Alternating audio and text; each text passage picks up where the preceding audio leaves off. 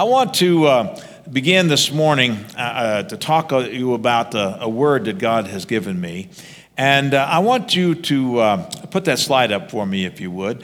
Uh, I, I entitled this message, God Knows and God Cares. You know, sometimes you feel like you're walking down the road all alone, but can I tell you that you're not? God knows exactly where you are. He knows exactly what this day was coming to be. He knows and he cares, and he cares enough for you that he's made a way out. So I want to talk about this, that this morning. A few weeks ago, I preached on a, a sermon uh, called The Life of the Law of the Spirit of Life in Christ Jesus, from the Romans uh, chapter eight, verse two, about, about the, the fact that Jesus has set us free from the law of sin and death. When we accept Jesus as our Lord and Savior, we leave the realm of the enemy, the law of sin, the law of death, and we enter into a new kingdom where a greater law is at work, the law of the Spirit of life in Christ. That's a place where we can live in victory and not defeat, even in the most trying of times. Because what we've done is we've left the kingdom of this world, the kingdom of the enemy, and we've entered into the kingdom of God. And in the kingdom of God, we are free from fear. And we're especially free from the fear of death. When our physical bodies decay and finally die on this earth, we don't die. We know that. We just pass from physical death to eternal life. It's, it's a glorious resurrection that, that takes place for us. Last week was Resurrection Sunday, Easter we call it.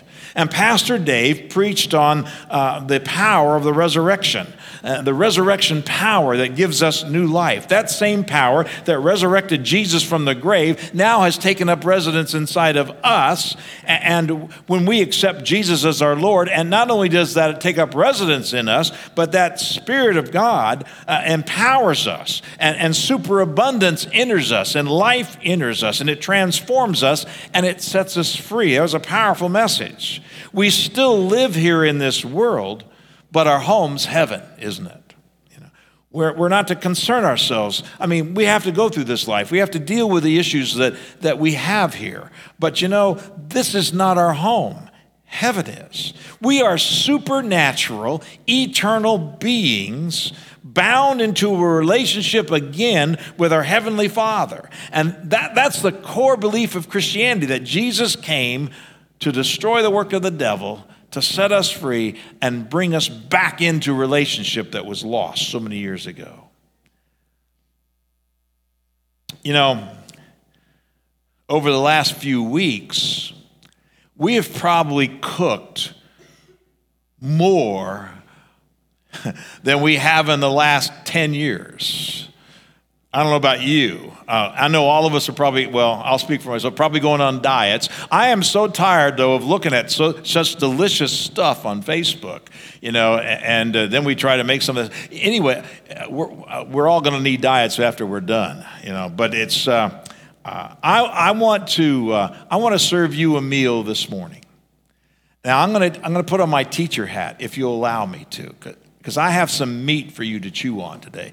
This is not milk. This is for the mature. Now, the, the, the, the basics will be there. Everybody can learn from this. But I particularly, you know, we, we have a very mature church, and I want to teach you some, some, some, some deep stuff today, if you'll allow me. So just stay with me. And, and I, I know I'm going to go through a few scriptures here, and I'm going to deal with some things you may know, but I'm going to take it to another level. I really believe that. And at the end, you're going to see the power of God move in your life if you'll receive this from me today.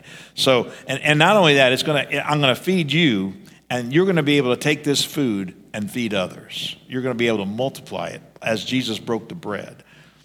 When I when I preached, as I said last uh, last uh, couple, about a month ago, as I, I preached on Romans eight two, I also referenced a verse, and if Jack, if you'll put that up, it was Hebrews chapter two, verses fourteen through eighteen, and I want to read that to you this morning. So just you know, just hear me.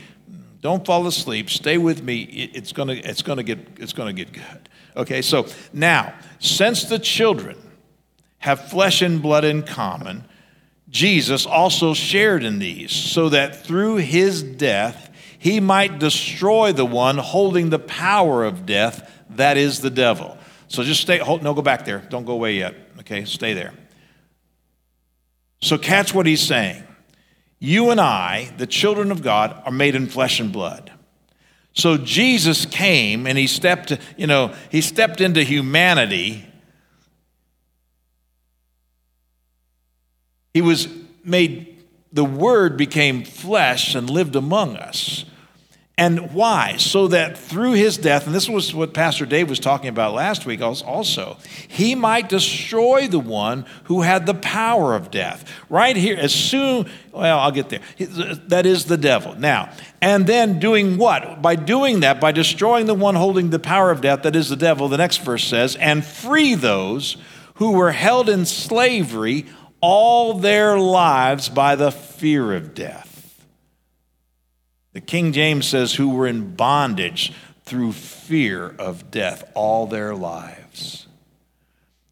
You know, a lot of, we don't know what's on the other side. Well, we know what's on the other side, heaven, Jesus, God. But the world is afraid to die. Why, you know, it's, it's, nobody wants to die before their time, but it is a bondage, and that Jesus came and destroyed that fear of death by his death. He became like us so he could destroy what was holding us in slavery.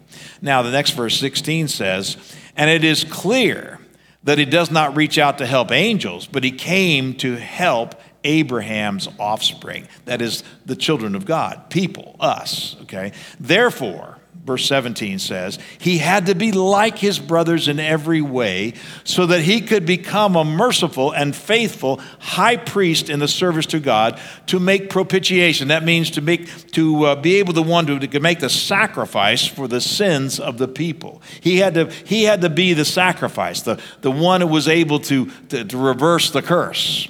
So he had to be like us, and we'll talk about this in a moment, so that he could be a merciful and high priest and faithful high priest, and to make sacrifice for the sins of the people. Verse eighteen finishes, it says, for since he himself was tested and suffered, he is able also to help those who are tested. So, so think of what we're talking about here. Jesus came to live among us, to walk among us, to be like us. And because he was tested in every manner like we are, he knows what we're going through. He understands that. And he had to become like us in order to die for us, to destroy the work of the one who had the power of death, that is the devil. And, and not only that, but he also had to understand where we are and what we're dealing with and how our fears and how all these things come against us, so that he knows he's able to help us who are being also tested and tempted in our lives, okay? I have not been able to get away from these verses for a month now since I since I read it. I, I used the first couple of verses there, but it, it's so powerful. And so let me share what the Lord's been, been telling me. When God created Adam and Eve in the garden, why did he create them? He created them to have relationship with him. He wanted to be wanted. He wanted a relationship. And so we know that Adam walked in the cool of the garden and, and walked side by side with the Lord, spoke to him face to face as, as, as a friend. God wants to have relationship with his creation. That's why we were made in the first place. And when Adam and Eve sinned in that garden, they broke that relationship, and God has ever since set about restoring that bond that was broken ever since. And he had a plan. There was plan A. There was no plan B. And so from the beginning, you know, God had a plan, and the plan was going to bring Jesus into this world. Now, we've known from, from the beginning, we've been told that we go back through the books of Genesis and Exodus and Leviticus that the Israelites were not allowed to eat the blood. For an animal to be kosher, all the blood has to be drained out of it. Why? Because God says the life is in the blood. So in the Old Testament, we talk about an eye for an eye and a tooth for a tooth, a life for a life. It, when life was slain, life was necessary to restore it. And so the sacrifice, the sacrificial system of the Israelites dealt with sacrificing animals and the blood life, the lifeblood of those animals to help cover over the sins of the nation of Israel every year.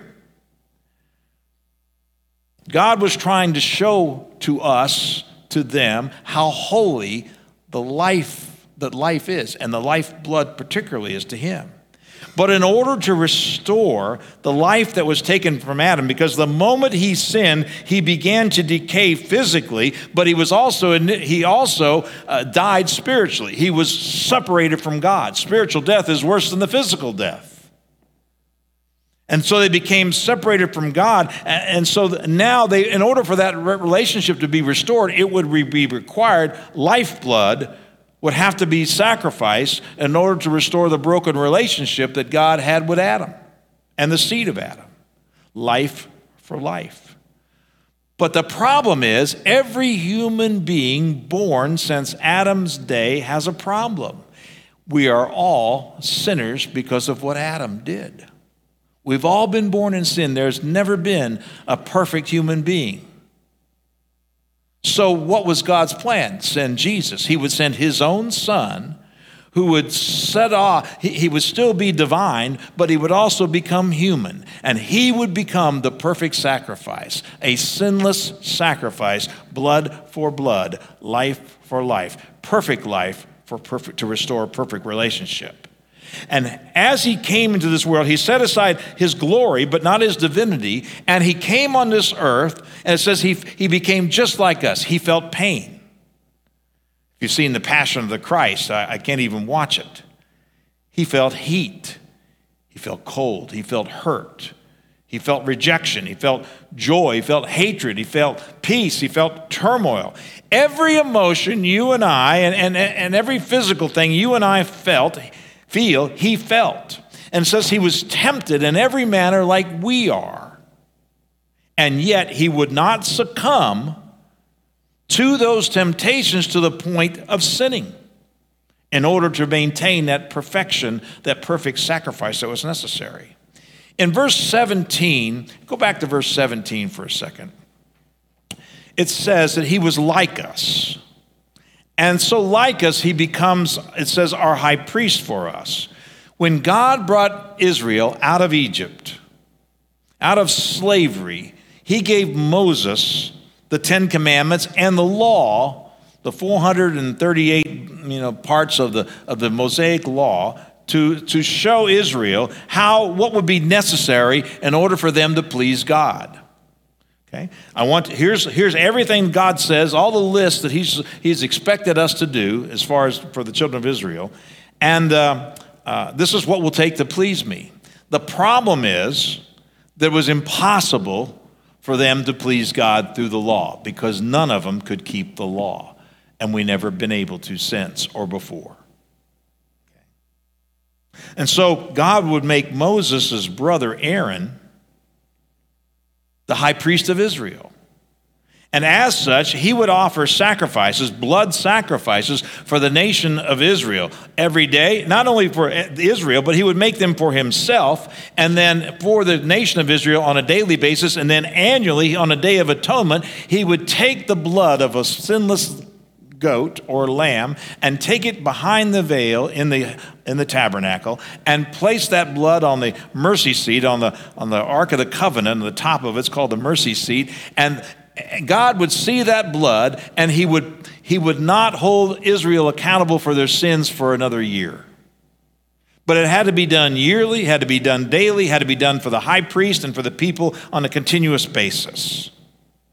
And that high priest would also intercede for that nation. He would pray for them. He would bless them. He would act as the agent of God to the people, the intercessor, if you will.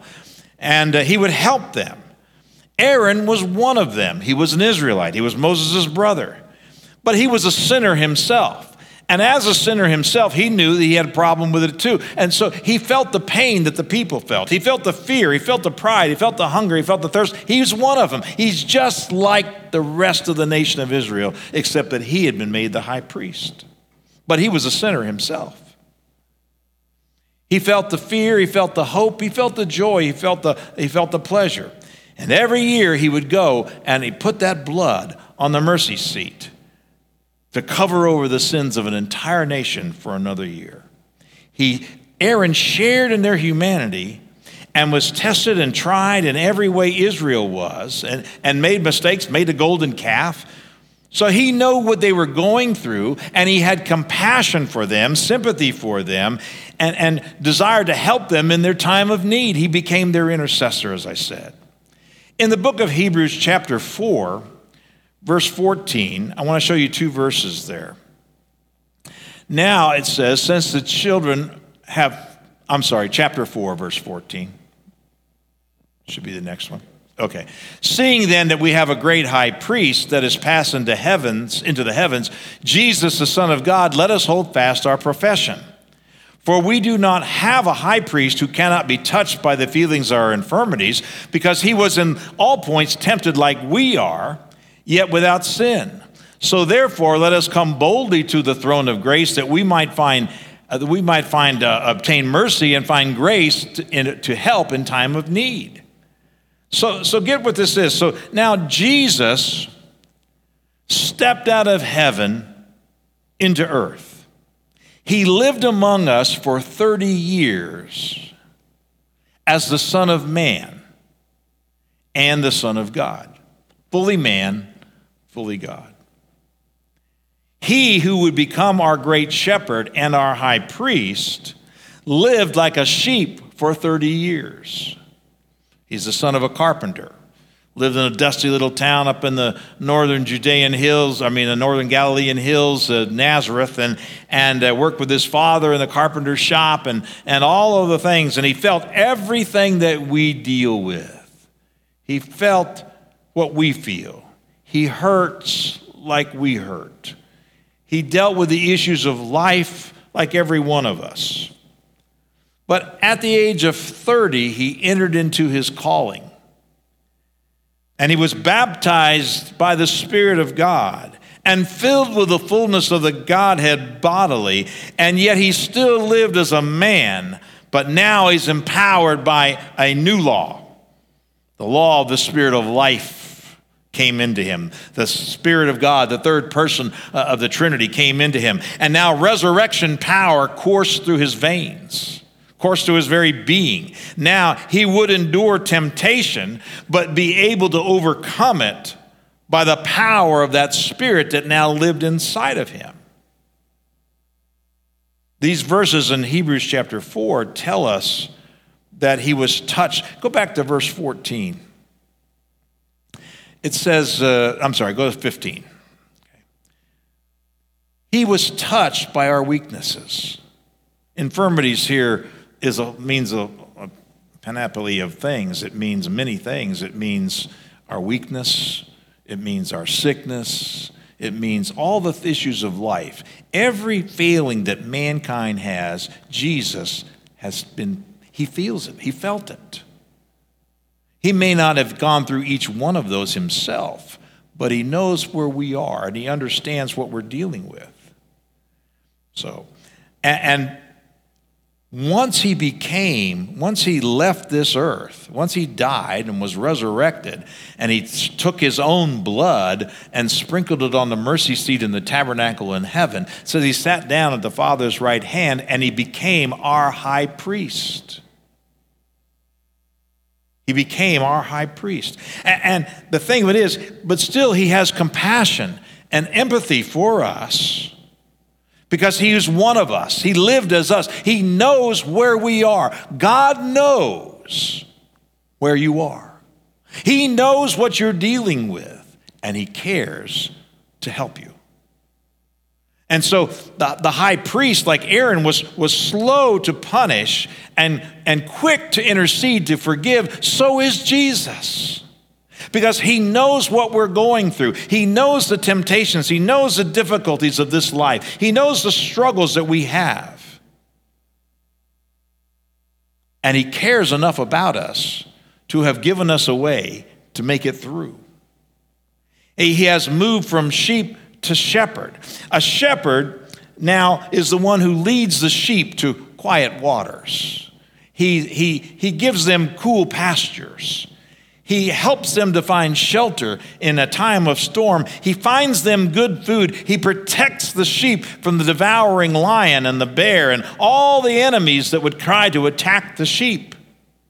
And when one of the sheep get lost along the way, he leaves the ninety-nine and goes after him and finds him and brings him back into the flock. Why? Because he knows where that sheep is. He knows what that sheep is going through, and he cares enough to restore him back into the fold. He doesn't just leave him outside there to deal with the issues of life all by himself. It says he never leaves us nor forsakes us. He is always, the shepherd is always there to lead the flock and provide for them. That's the role of the shepherd. And it's also the role of the high priest, who is touched by the feelings of our weaknesses. He's touched by the pain that you and I are dealing with on a continuous basis. His sheep, if you will. In the book of Hebrews also, there's another chapter, chapter seven. And I want to come down to verse twenty-five. It says that this high priest became the priest of a better covenant. The old covenant, the Mosaic law, was just there to show us what, what God would like, but also what show us what sin was. Jesus, who never sinned, now is the, is the mediator of a new covenant, of a new law, a better law, the law of the Spirit of life in Christ Jesus, which has set us free from the law of Moses and the curse of the law. And he is now the priest of a better covenant. You see, the lesser is always subject to the greater. A greater word, a greater law, a greater kingdom came into effect. When Jesus left this earth and he went to heaven, he now, heaven has invaded earth again. And the relationship, it, all who call upon the name of Jesus now have the opportunity to have their relationship with God restored. All the, all the, what the enemy has done and, and destroyed people with the fear of death, with bondage to sin, all of that's been, been reversed. The curse has been reversed. We've been redeemed. He paid a price for us so that sickness, he carried away our diseases. He carried away our infirmities. He, he bore our pain and our suffering on the cross. All that was done so a new law would come into effect, the law of life in Christ Jesus. So he becomes the priest of a better covenant. And he is our priest forever. And he did this all one time, and it was sufficient forever. And verse twenty-five says, therefore, because of that, he is always able to save those who come to God through him, since he always lives to intercede for them. Now, st- stay there a minute. Do you know what Jesus is doing for you right now? He's at the right hand of the Father, and he is praying for you, and he's praying for me. He always lives. He, he says, I want the, I want the best for Brandon. I, I, want, I want the best for you right there. I, I've got your heart in my, in my hand. I care. What, I know where you are, and I know what you need, and I care about you. So I'm going to pray for you. Verse twenty-six says, for this is the kind of high priest we need. Not like Aaron, but one who is holy, who's innocent, undefiled, separated from sinners, and exalted above the heavens.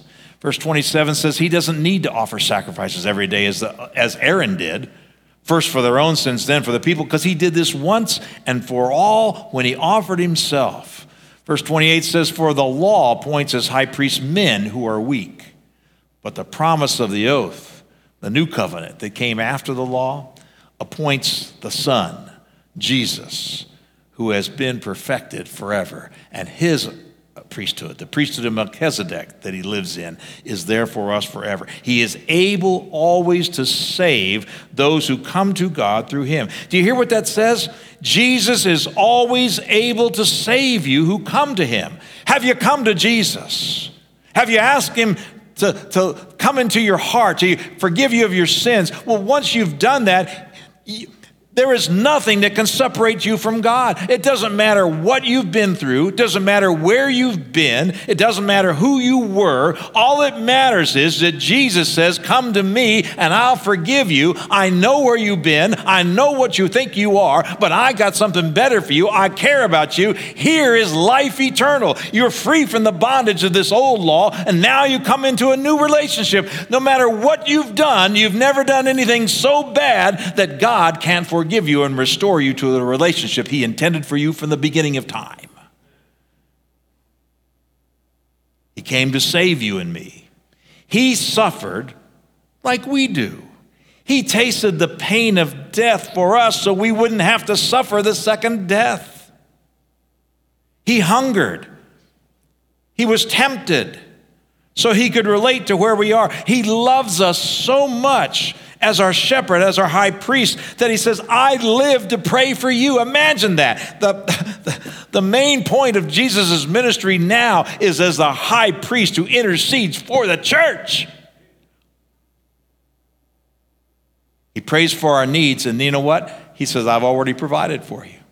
All you got to do is open your eyes and see what God has given you. He prays for the healing of our mind and emotion. He prays for the healing of our body. He prays for the healing of our spirit to restore us. He, he, he, he, the Word of God says, in fact, I've already provided everything you need. Everything we need has already been made for us. All we have to do is have access to it. And how do we do that? By faith. By faith in Jesus Christ. He shows us the way to find those needs to be met. All, all it takes is to believe that this is the Word of God, that Jesus came. And I believe he's the Son of God, and I, I believe he came to help us. And once we've done that, he stands ready to forgive us, to embrace us, to restore us to the relationship that Adam and Eve once had. Let, let me, let me give you an, an illustration about what I'm talking about. God knows where you are, and he cares about you. One day, Jesus heard that his friend Lazarus was sick. He and his disciples were in another area of Galilee, and they were a little ways away, and he heard that Lazarus was sick, and but he waited. And he waited several days, and by the time he got to Bethany where Lazarus was, Mary and Martha met him and, and were upset. He said, if you had not, if you had been here, he wouldn't have died. See, by the time he got there, Lazarus had already been dead for four days. In fact, they said, he stinks.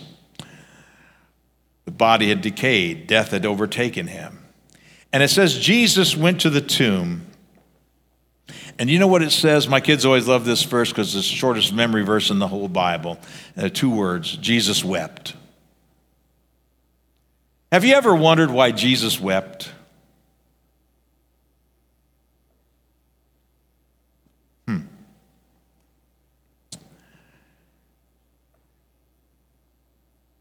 It says in Psalms fifty-six, eight, you can look it up later, but that all of our tears are stored in a bottle along with a book of remembrance. God knows every tear you have shed. God writes a book of remembrance. Now think of that. In, there must be also a bottle of Jesus' tears. He weeps over the city of, of uh, Jerusalem. He weeps at the tomb of Lazarus. Why did he weep? Why did he cry? Because his friend was dead? No, he, he had resurrection power in him. He knew he was going to raise him from the dead. Why did he weep? He wept because he cares so much for us.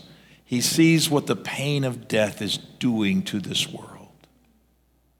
The grief that we feel, the, the sorrow. He was going to take it away. But at the same token, we're people. He knows what we're dealing with. And so he stands there at the tomb and he, and he weeps, and then he calls Lazarus forth. A few weeks ago, a matriarch in this church passed away. Her name is Carol Hawkins. We prayed for her to be healed, and it didn't manifest. We believe that Jesus' will is to heal. Sometimes we just don't see what we expect, but that doesn't mean God's word is any less true. And the night she passed away, there were a lot of tears shed around in that room. It was a sad moment. You know, the family didn't mourn like those who have no hope. We knew we were going to see her again. We knew where she was. To be absent from this body is to be in the presence of the Lord. But we miss her. And the Bible says there's a time to mourn, a time to grieve, and a time to rejoice. We rejoice because we know Carol's alive and we'll see her again. But we weep because we miss her. It's perfectly acceptable to do that. Jesus stood at the tomb and wept because he sees the pain that death has on God's people. He cares for us. And, and as such, he carried our sorrows on the cross. He himself, it says, not only bore our sicknesses and carried away our diseases, but he bore our suffering and our pain and our sorrow. And so he says, you know, I can take what is a, if you don't know Jesus, that's the saddest day in the world to have somebody you love die. But if you're a believer in Jesus Christ, it's a sad moment. But we don't mourn as those who have no hope. We mourn as people who miss a friend, miss a loved one, miss a mother, miss a grandmother. We mourn as, as somebody who, who is sad to see someone go, but we rejoice at the same moment because we know, because of our relationship with Jesus, and because what he's done at the cross, we know we'll see him again. That's what the high priest does. He cares about the people. He knows what you've been through, see? And he knows our fears. And he says, I came to remove fear from your life. Faith in him removes the fear of death, which has held mankind in its grip ever since Adam fell. Forgiveness of sin brings us peace with God, and fear rushes away, and the devil flees from our midst because we have put our trust in Jesus. God knows, and God cares about us. And so he says, not only that, I want to do something to help you. I'm going to give you a gift. I'm going to give you another helper. I'm going to give you a comforter. So in your deepest point of need, someone will be there to see you through to the other, other side. And I, can I tell you, not only is he holding your hand going through it, but you're going through it as a victor and not a victim. You're going through as an overcomer, not someone who's been pushed underneath. Because what he does is he gives us the Holy Spirit. When you ask Jesus Christ to come into your life, not only does he come, but the Spirit of Christ comes, and he takes up residence inside us, and he takes that, that spirit man that's inside of every person in this world, and he regenerates it. He, he makes it new again. It's called being born again. So when you accept Jesus, the Spirit of God comes and lives inside of you. You've now become a dwelling place of God, and your spirit is born again, and now you're an eternal being again. You were eternal, but your eternity was going to be in hell. Now your eternity is going to be in heaven. And he gives us this helper to come alongside into our lives to bring us victory and not defeat. He, he helps us to live victoriously as, as overcomers. He empowers us to serve him. He empowers us to pray. He empowers us to do works in his name. In fact, he empowers us to do greater works than Jesus did, because he's the one who's going to move through us, just like he did through Jesus. Every miracle that Jesus made while he was on this earth, he did as a man who was filled with the supernatural power of the Holy Spirit. And every person in this world today who accepts Jesus Christ as Lord, the Spirit of God comes into him. And then when you're filled with the Spirit, that supernatural power flows out of you. And you can do the works that Jesus did. He empowers us to serve him, to live for him, to have the relationship with him. And he brings us peace and comfort and supernatural power to overcome every work of the enemy. Pastor Dave said last week that Jesus came to destroy the work of the devil. That's exactly what he did. And he wants to help us to have an abundant life, a super abundant life. But it's the Spirit of God that comes into us, that teaches us, that helps us, that empowers us to overcome the work of the enemy of our souls. Our high priest gave us a gift, his Spirit, because he knows that's what we need. I know you, and I care about you, and I'm going to help you. There's a verse in Second Peter chapter one, verse three. Says, for his divine power has given us everything required for life and godliness through the knowledge of him, that is Jesus, who called us by his own glory and goodness. And by these he has given us great and precious promises, so that through them you may share in the divine nature, escaping the corruption that is in the world because of evil desires. Now understand something.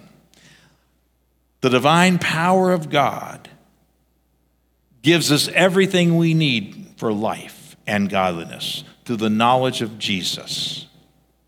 And when the Spirit of God comes in, we share in that divine nature. We're not gods, but the Spirit of God is in us, and he will help us overcome this world. We become inhabited by the Spirit of God, and we become heirs of great and precious promises. And the promises are that I will bless you and keep you. I will cause you to be above and not beneath. You're the head and not the tail. You'll be blessed going in and coming out. You, your basket and store. You, you, I will never put the sicknesses on you that I put on Egypt. I will bless you. I will heal you. I will deliver you. I will give you peace. I will give you joy. I will provide for you. And it goes on and on and on and on. The list goes on. Because of the Spirit of God coming into us, because you're born again, you are of access and heir to the great and precious promises of God. God knows what you need. God cares about you. And He has given you everything for life and godliness, and you can push that into other people. Out of you is supposed to flow rivers of living water, not by your own strength, but by the Spirit of God that's in you. Because you know what? You know who you are. You're no longer who you used to be. Now you have a relationship with God, and you have access to everything God has done, and you can promote that into this world and see people also set free by the same power. You have resurrection power working in you to have victory no matter what the world says, no matter what the press says, no matter what the doctor says, you have the victory. I know that sounds abnormal. It sounds astounding, but God is astounding. God is, God made all this, and He puts all that all that kingdom in you, and a new law is at work in you. And now, you know what? I don't have to be tied down to what the world says. I only care what the Word of God says. If you come back to me to Hebrews chapter two, verse fourteen in the King James, I just want to put this out here to you. It says, "For as much as the children are partakers of flesh and blood, He also Himself likewise took part of the same. He became like us, so that through death, He might destroy him that had the power of death." That is the devil. See the operative word there in the King James? I like it better. It says had. Jesus, the devil had the power, but now Jesus has taken it away from him. And He's given you authority over every work of the enemy. He's given you, the, the, he's given you power over the fear of death. Jesus destroyed the one who used to have the power. He's been bound up. He's called the strong man. Well, Jesus has defeated him. Jesus' blood defeated him. It defeated death. It defeated sickness. It defeated poverty. It defeated anxiety. You know, I saw something yesterday that anxiety drugs are, uh, the prescriptions for them are up like thirty-five percent over the last few weeks. There are people in this audience right now that have lost your job. There are people struggling with difficulties in finances. There are other people concerned and afraid. And can I tell you something? Jesus knows where you are, but He's given you something to overcome it. He cares about you, and He's given. And can I tell you, His blood defeated sickness. His blood defeated anxiety. His blood brings you peace. His sacrifice was what was necessary to restore the relationship with God. And He's given us the Comforter, the Holy Spirit, the Helper, the Teacher, the Guide, all those things to help us live as victors, not victims. I think we need some shouting out there somewhere. You know, okay, let somebody say amen. You know, give me a little, little emphasis here, a little encouragement. God knew He needed a plan, and Jesus Jesus was that plan. And I know that this, if we live in the Spirit, we will walk in victory. If we'll live in the Spirit, we'll not be defeated by fear or temptation or, or anxiety or any other thing. We'll have peace in the midst of the storm. We'll have joy unspeakable and full of glory. And I, can I tell you something? Jesus is not sitting up in heaven with a big stick waiting for you to mess up so He can beat you up. He came so that you can have victory. He took our sicknesses, and He never was sick, but He endured the pain of the cross to grant us victory over sickness. He made a way for us to overcome even lack so that we can have superabundance. I know you may be out of work, but you know what? God is your source, and He knows where you are. And He has made a way for you already, just by faith in Jesus Christ. He knows you. He cares about you. And He has made a way for you to overcome. No matter what the world says, no matter what the enemy says, no matter what your friends or relatives who may not understand this message throw at you, you have a high priest who cares about you, who is praying for you. We cannot be defeated. COVID nineteen, nor sin, nor anything else can separate us from the love of God that is in Christ Jesus. Do not be afraid. You can boldly enter into the throne room where the intercessor or the priest is and say, "I need this, Jesus, help me." And He says, "I hear your prayers and I'm going to answer it." Jesus did say that in this world we would have trouble. But what did he also say? Be of good cheer, for I've overcome the world. Be of, have hope, have joy. My, my hope's in God. It's not in my mask or my gloves. My hope's, my hope's in God. It's not in hydroxychloroquine or some other drug. My hope's in God. You know, Paul walked this life, lived this life with struggles, but in him lived power and joy and hope. Pastor Dave talked a few weeks ago about, uh, you know, sitting in the Philippian jail at midnight, beaten, bleeding, dark, dirty, cold. And you know what he did? He rejoiced. He sang praises at midnight. Why? Because he had the spirit of the overcoming Christ living big in him. I want to close with this, these powerful verses from First John chapter five. For whatsoever is born of God overcomes the world. And this is the victory that overcomes the world, even our faith. Who is he that overcomes the world? But he that believes that Jesus is the Son of God. Go back to verse four again. Let me repeat that. Is Jesus Christ the Lord of your life? If he is, then you are born of God. And as such, you're an overcomer of this world. And how are we overcomers? By our faith in the fact that Jesus is the Son of God.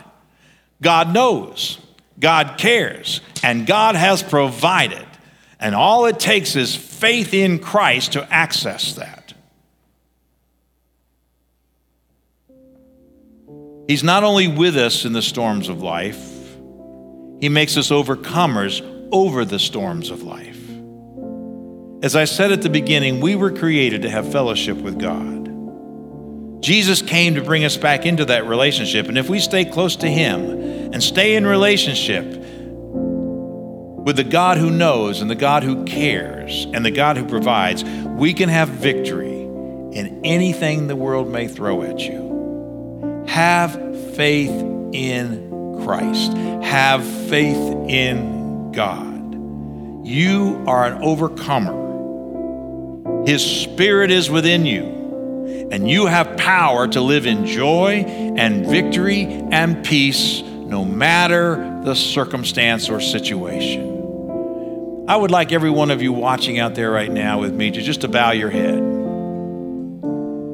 Maybe you're watching and Jesus Christ, somehow someone invited you, you heard about us, and we thank you for watching, but maybe your relationship with God isn't, isn't good, or maybe you used to have one, but you don't have one now, and the reason you're watching is because Jesus loves you.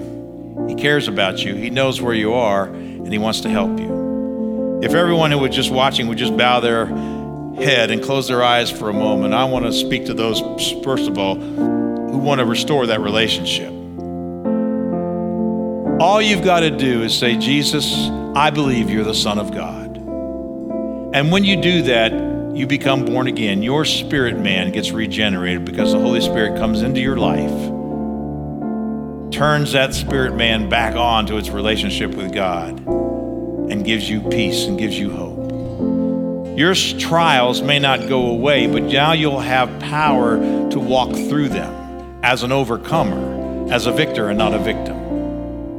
So I want to pray with you right now. All you got to do is say, Jesus, I believe you're the Son of God. Come into my heart and live big in me. Help me, Jesus. I ask you to forgive me of my sins. And I believe that you are God. And I believe you want to help me. Jesus, I confess that you are my Lord and my Savior. I want you to take first place in my life, maybe for the first time or maybe even again. I want you to restore my relationship with you in Jesus' name. Father, thank you for hearing their prayers. Thank you for doing exactly that. That you are restoring people right now where they are. You love them so much, Jesus. You came just for them. You became, you nailed sin to the cross. You descended into hell. And you preached to the captives, and you led captivity in your train as you ascended to heaven and sprinkled your own blood on the mercy seat. And now you ever live to make intercession for the people of God. I want to speak to everyone else who's watching today. I said I was trying to teach you. There's a lesson we need to learn. Jesus is not only our Savior, but he's our high priest. And as our high priest, he cares about you. But he doesn't just care so much for you to, you know, I hear people do sermons about Jesus is walking with you through the storm. Yes, that's true. Or you see that one about the footprints on the sand, and there were two sets of footprints, and suddenly there's only one set of footprints as you're carried in the arms of the great shepherd. That's all true. He will take you through there. But you know what?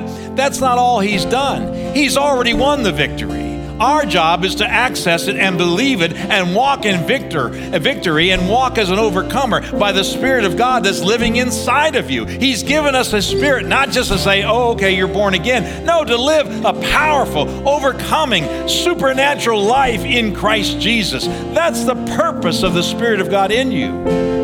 You can have that relationship with God, and the Spirit of God actually will pray through you and pray with you and pray for you as Jesus prays for us. He is our high priest. You need to have faith in God, and you need to access the overcoming quality of the Spirit of God in you so that you can live as a victor. And not only that, you can help others live in victory as well. I believe that it is at this time you may be apart from other people, but you can speak to them on the phone. You can speak to them on Facebook. You can not just tell them, oh, you know what, Jesus is with you. Well, he is with you, but he's also in you if you're a believer. And greater is he that's in you than anything that comes against you in this world. No weapon formed against any child of God will ever overcome them as long as they understand who they are. The curse has been reversed. Jesus is alive, and he's big, and he cares about you, but he also cares to equip you with every good and powerful gift you need to live in victory and not defeat. So I want to pray for you today as we close. Jesus, stretch forth your hand, Lord, as our intercessor, as our high priest, and touch every one of these people. You've been touched by what they're going through. There are people out of jobs. There, there are people in pain. There are people sick. There are people, uh, you know, in, in struggles in this life and relationship. But Lord, you've made a way of escape. You've given us what we need to hold on to, to not only make it through, but to make it through in victory. Lord, I pray for faith to arise in the hearts of your people, that they'll realize just who they are and what's in them and who, whose they are, and that they can live in victory and not defeat. Oh God, thank you for overcoming this world. Thank you for the victory that's ours through faith in Jesus Christ. Lord, let them realize that, and then Lord, let them give it away to somebody else. Let them give that truth away so that they also can be saved and be filled and be overcomers by the power of the Spirit. The law of life in Christ Jesus has set us free from the old law of sin and death. Hallelujah, that's good news. Thank you. God bless you this morning. Let's close with this song. I love you. I miss you. Hope to be with you soon. God bless you today.